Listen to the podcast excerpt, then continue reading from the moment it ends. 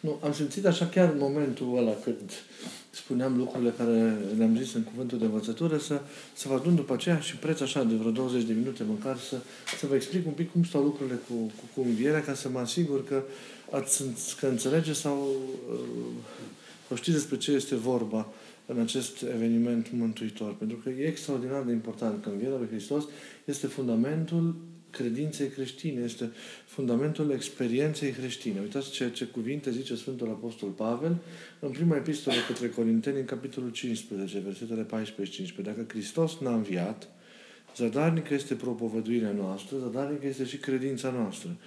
Bani mai aflăm și martori mincinoși ai lui Dumnezeu, pentru că am dat mărturie împotriva lui Dumnezeu că l-a înviat pe Iisus Hristos din, din morți. Ei, lucrurile nu sunt foarte simple. Deci, atât cât de importantă este, este învierea pentru întreaga experiență și pentru întreaga mărturie creștină. Învățătura lui Hristos e fundament, învierea lui Hristos e fundamentul, așadar. Și ceea ce trebuie să reținem de la început este că, că credința creștină stă sau cade în funcție de cât de autentică, de cât de adevărată este mărturia noastră că Hristos a înviat. Asta e foarte important.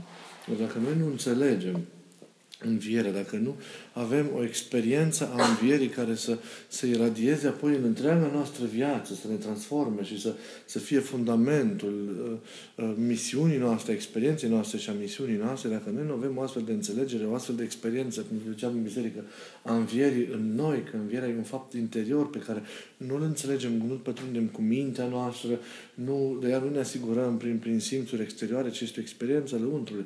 Ori dacă această experiență lipsește, din nefericire, întregul edificiu creștin poate să, poate să cadă. Pentru că numai dacă Iisus a înviat din morți, s-a întâmplat ceva cu adevărat nou, care poate să schimbe cu adevărat soarta omului și, și, și, și întreaga situație omului și chiar uh, schimbă lumea întreagă.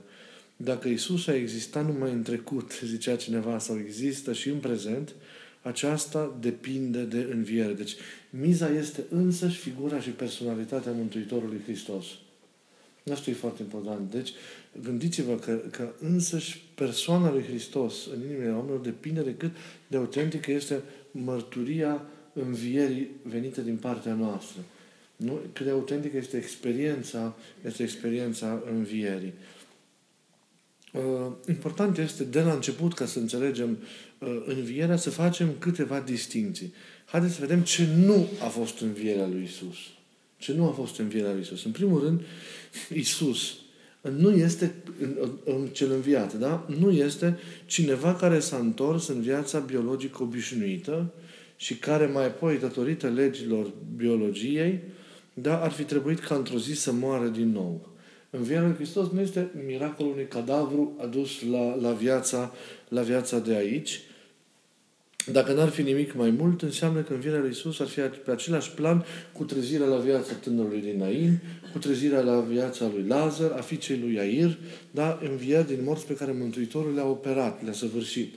Ei, persoanele acestea despre care amintește Evanghelia au fost înviate din morți la viața de aici, s-au întors la existența biologică, la tot ceea ce înseamnă, uite, experiența noastră existențială de aici, pentru că într-o zi să moară pentru totdeauna. Ei, învierea lui Hristos n-a fost o revenire a lui Iisus în viața, în, viața, în viața de aici și apoi cumva s-a înălțat la cer. Nu așa trebuie văzute lucrurile. O să vedem la un, probabil la un timp potrivit ce a însemnat înălțarea lui la cer. Da? Deci, dar în primul rând să, să stabilim ce nu e învierea. Deci învierea nu e miracolul unui trup mort, întors înapoi la viața, la viața de, de, de, de aici. Nu, nu, pentru că altfel ar fi linie de egalitate între el și cei pe care el i-a înviat și care s-au întors la viața dinainte pentru că mai târziu să moară definitiv. Apoi, Iisus cel înviat nu este o nălucă. Iisus cel înviat nu este un duh. El nu e cineva care aparține lumii morților și care cumva se manifestă în lumea asta, în lumea asta a vieții, a vieții de aici. Ați văzut că Hristos mănâncă cu ucenicii săi tocmai pentru că aceștia erau înfricoșați că văd un duc sau văd o, o nălucă. Apoi, întâlnirea, întâlnirea cu Iisus nu a fost nicio halucinație, pentru că ea s-a petrecut, mai bine zis, a fost experiată de, de, de mulți, de multe persoane în contexte diferite. Acum, întâlnirile cu Iisus cel înviat nu are de-a face nici cu experiențele mistice în care sufletul omului este, este ridicat mai presus de lume, de sine în lumea dumnezeiască. Pavel, uitați-vă, care a trăit experiența întâlnirii lui Iisus, întâlnirea cu Iisus cel înviat pe drumul Damascului, face diferența între întâlnirea sa uh, istorică, am zice, da, cu cel înviat pe drumul Damascului și celelalte experiențe mistice pe care el le-a avut. Că Pavel mai trimite la experiențele sale mistice, dar la cele vederi, la cele experiențe înalte, când spune, știu un om care s-a ridicat până al treilea cer, el, el din smerenie spune că știe despre cineva, dar e vorba de el însuși. Deci o diferență între acea experiență a celui înviat de atunci și ceea ce noi putem să avem acum ca experiență cu Hristos. Sau, dar între acel fapt istoric al arătării celui înviat și experiențele acestea înalte ce țin de, de, viața, de viața dumnezeiască. Acum, niciunul din evangheliști, ați văzut, nu relatează învierea. Este un, un, un fapt petrecut în intimitatea relației dintre, dintre Tatăl și între Părintele Ceresc și, și Fiul. Ați văzut că nici Mântuitorul nu vorbește despre, despre acest fapt. Am văzut în, de asemenea din cuvântul de învățătură de astăzi, că Iisus procedează, la, la o, procedează într-o înțeleaptă ordine pentru a convinge pe ucenicii săi și prin ei pe toți urmașii lor, inclusiv pe noi cei de astăzi, despre învierea Lui. Și ați văzut că prima dată lasă să se contemple mormântul gol, cu piatră răsturnată, iar această contemplare nu este doar observarea unui fapt exterior, ci experiența inimii, dar este o încredințare interioară despre înviere, care pregătește întâlnirea propriu-zisă cu, cu cel înviat, apoi se arată câtorva persoane apropiate de cercul discipolilor, între care a zis Maria Magdalena, da, femeile mironosițe, uite, ucenicii de astăzi, Luca și Cleopa, de pe drumul Damascului, și apoi, începând cu seara propriu-zisă a zilei de înviere, se arată discipolilor săi, în repetate rânduri, până la ultima arătare de pe Muntele Măslinilor, în chiar ziua înălțării. Și, na, peste timp, includem în această categorie și întâlnirea lui Pavel pe drumul, pe drumul Damascului cu cel înviat. Uh, experien- timpul ăsta trebuie înțeles, cum vă ziceam, ca un timp de petrecere intimă, adâncă uh, a ucenicilor cu, cu Hristos, care le împărtășește tainele, le ajută să, să, să se înțeleagă aceste lucruri și na, îi ridică, practic, la un nivel superior de înțelegere și de experiență, de experiență a sa. Ce observăm? Că aici am vrut să ajung din toate din toate aceste, aceste lucruri. Am amintit ceva de paradoxurile astea ale, ale învierii. Observăm că, pe de o parte, Domnul apare ca un om ca ceilalți oameni, da? Care umblă pe drum împreună cu ucenicii aceștia, Luca și Cleopa, către Emaus, care stă la masă și mănâncă cu ucenicii săi. Nu? Mănâncă o bucată de pește și un fagur. La un moment dat, la una din arătările după înviere, pentru ca să încredințeze de adevărata sa corporalitate. A avut trup, nu trup aparent, a avut trup. Da? Într-o altă stare era trupul său. Și în același timp, în alt, în altfel, în alt, în alt moment, îngăduie ca rănile sale să fie atinse. Da? Iar o, o altă încredințare despre corporalitatea, corporalitatea sa. Deci, pe de-o parte, apare ca un om asemenea celorlalți, celorlalți oameni și m-am notat un pic, fac o mică paranteză, ce zicea Părintele Stăniloae, că legea întreținerii trupului prin mâncare a lăsat-o Dumnezeu când spiritul nu e destul de tare ca prin prezența activă a lui Dumnezeu în el să întreține și însuși trupul la lucrarea, la lucrarea lui. Iisus nu mai avea nevoie de hrană, dar a mâncat pentru ucenicii săi, ca să încredințeze. Deci, revin. Pe de o parte, Domnul apare ca un om, ca ceilalți oameni care umblă, mănâncă, se lasă, se lasă atins, deci experimentat într-un mod cât se poate de direct, de concret. Și totuși, aici e paradoxul, el nu e un om reîntors la starea dinainte de moarte. Pe de o parte, împlinește acele lucruri pe care le împlinea și înainte, dar pe de altă parte, vezi foarte clar că e o totală diferență între cine era Iisus înainte de, de moartea sa și ce e după învierea sa. Uite-te cu atenție numai la, la aparițiile lui după înviere, până când s-a înălțat, ca să vezi că e, e altceva. Nu mai e un simplu om întors la starea dinainte de, de, de moarte.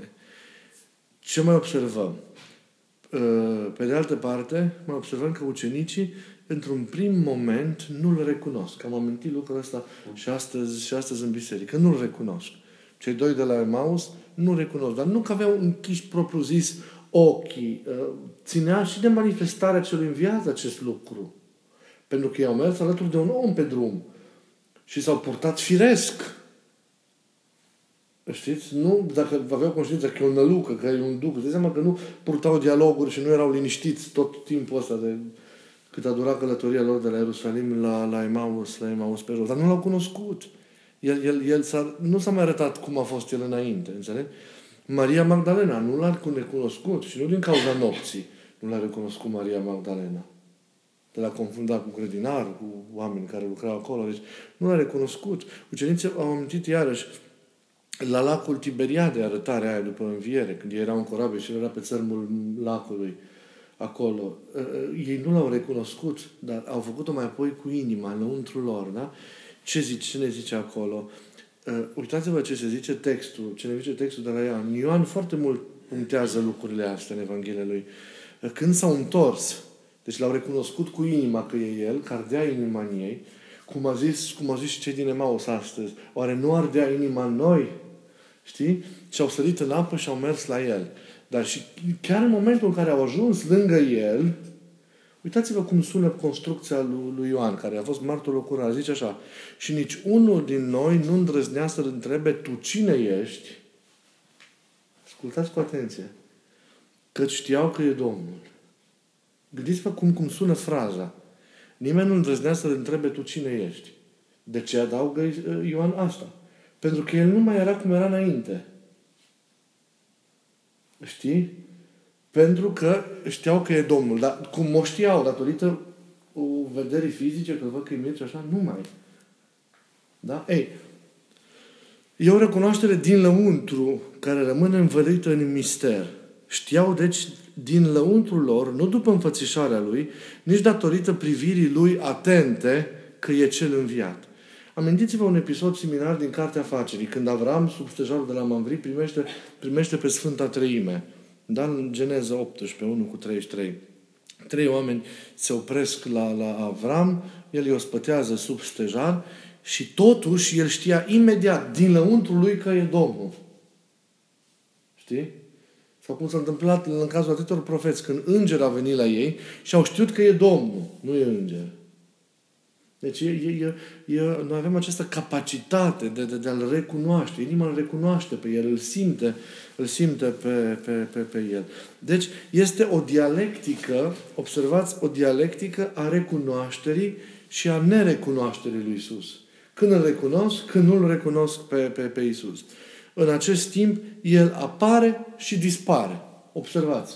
Asta cu el la masă, momentul în care el s-a făcut de plin cunoscut lor, a plecat. A dispărut. Dar intră prin ușile încuiate, pleacă din mijlocul lor. Știi? Deci apare și dispare. Aparițiile sunt întâlniri reale cu cel viu.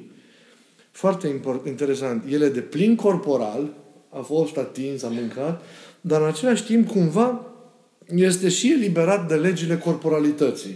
Nu mai subzistă prin legile acestea ale corporalității. El, asta e important, el, a, el asumă ambele stări într-una. E în același timp om, în carne și oase, a fost probat, a mâncat, da? Și este în același timp și cel nou, omul nou, care a intrat într-un gen diferit de existență.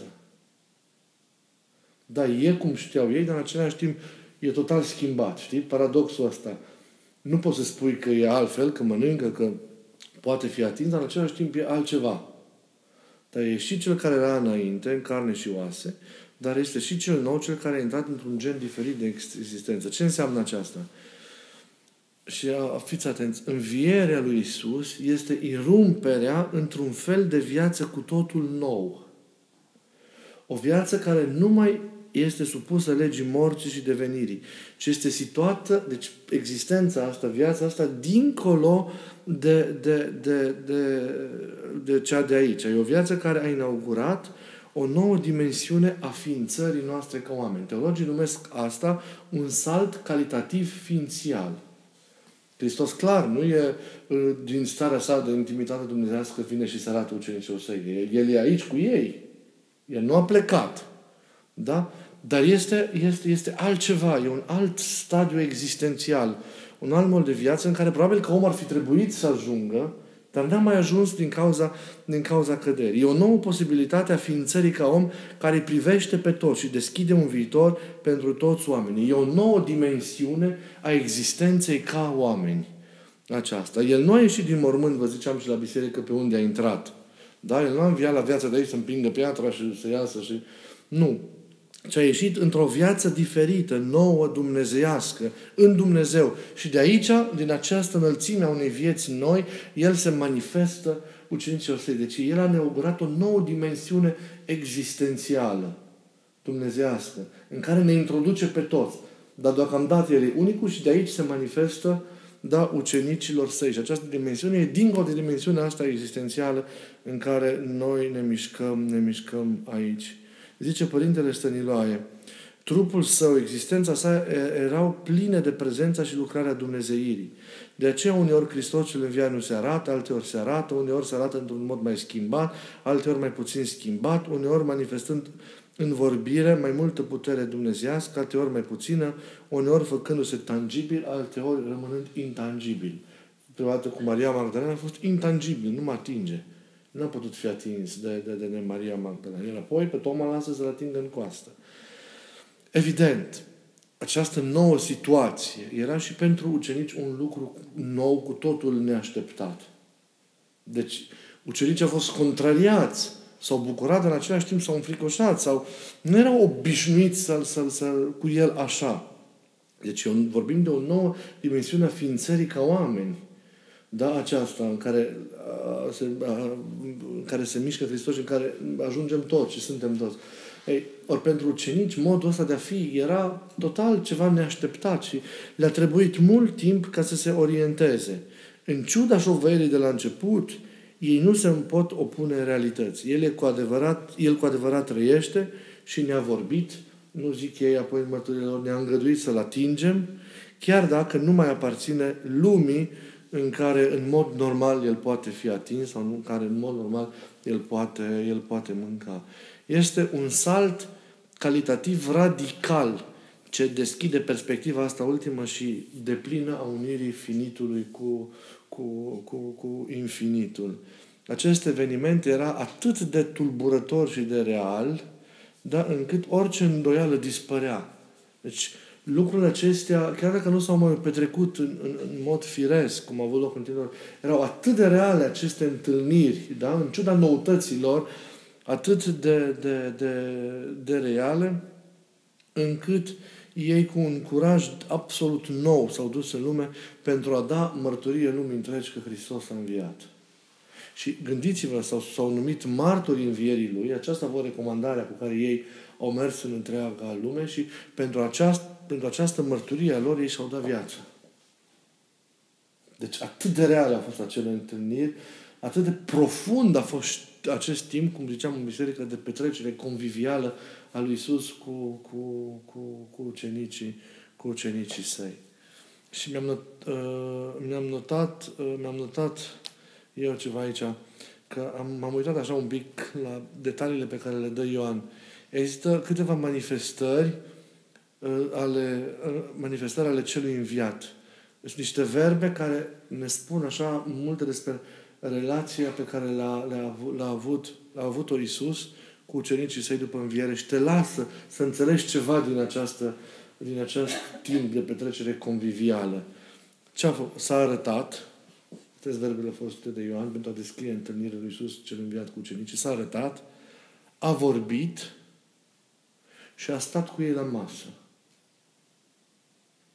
Astea sunt cele trei experiențe profunde ale celui înviat în, în relație cu ucenicii, ucenicii săi. A stat cu ei la masă. E verbul în grecește sinalizomenos. E în greacă. Și literar înseamnă mâncând cu ei sare. se traduce. Mâncând cu ei sare. Vedeți, e o imagine simbolică. În Vechiul Testament, a mânca pâine și seară înseamnă a stabili niște legături trainice, de nezdruncinat. Seara este, este și pentru poporul evreu și numai o, o chezășuitoare a dăinuirii. Sarea, da? Trimite la le, niște legături trainice și durabile. Așa, un remediu este sarea, nu știm foarte bine, contra stricăciunii. Tot ceea ce este sărat, ați văzut, nu se mai, nu se mai, nu se mai strică.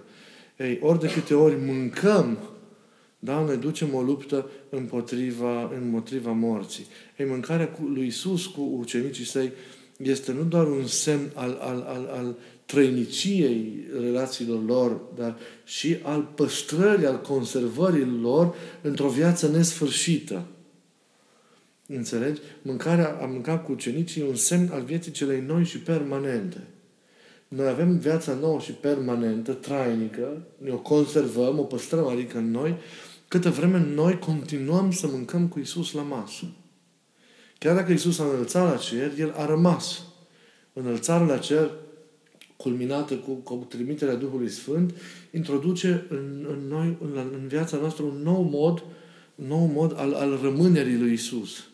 Iisus, aici în mare, mare, mare taina credinței a plecat, s-a întors la cele dinainte, dar cu trupul său, dar în același timp a și rămas.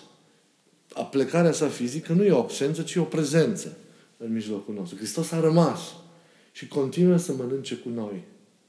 Continuă să ni se arate, da, dacă avem inima deschisă, și continuă să mănânce. Și noi ori de câte ori mâncăm cu Hristos, sau îl mâncăm pe Hristos și suntem într-o...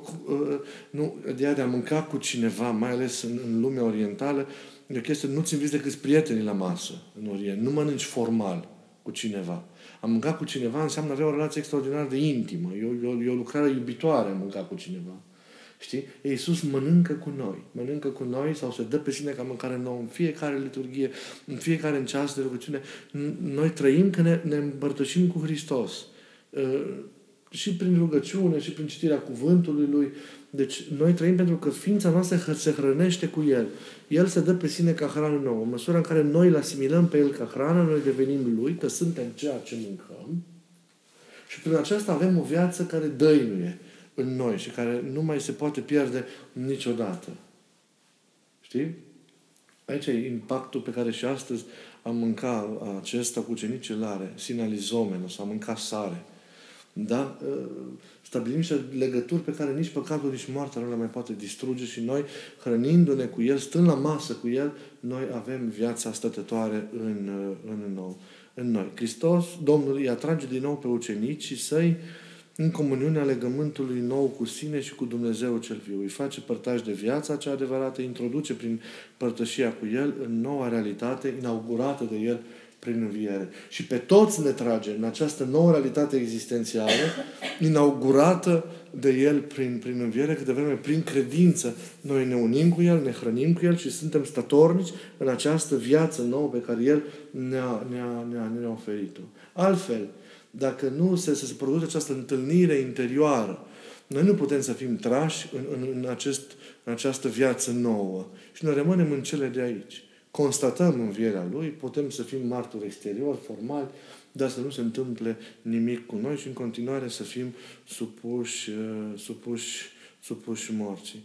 Nu putem să ne observăm în liturghie faptul că Cel înviat stă și cu noi astăzi la masă și mănâncă chiar dacă într-un mod, într-un mod diferit. Nu. Cumva ceva în gen. Bine?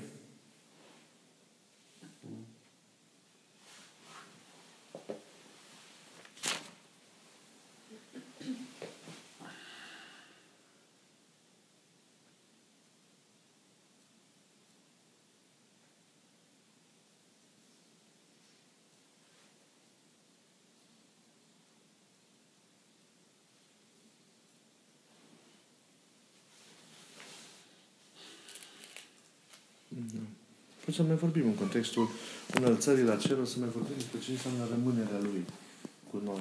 El, o să vedeți că plecarea Lui, practic, e o venire înainte de venire. e o rămânere, de fapt, de fapt a Lui. Mă, că noi suntem chemați ca prin Duhul Sfânt să înțelegem sensul acestei, da, acestei rămânere a Lui Hristos în, în mijlocul, în mijlocul. Hristos a rămas. Înălțându-se la, înălțându-se la cer, Hristos a rămas. Și asta e un lucru extraordinar. E un alt mod al prezenței și a rămânerii Lui pe care trebuie să-l descifrăm prin, prin intermediul Duhului Sfânt. Dar mai vorbim în contextul înălțării la cer despre lucrurile astea. Bine? Mersi că m-ați ascultat. Cu drag, am simțit să vă zic lucrul ăsta.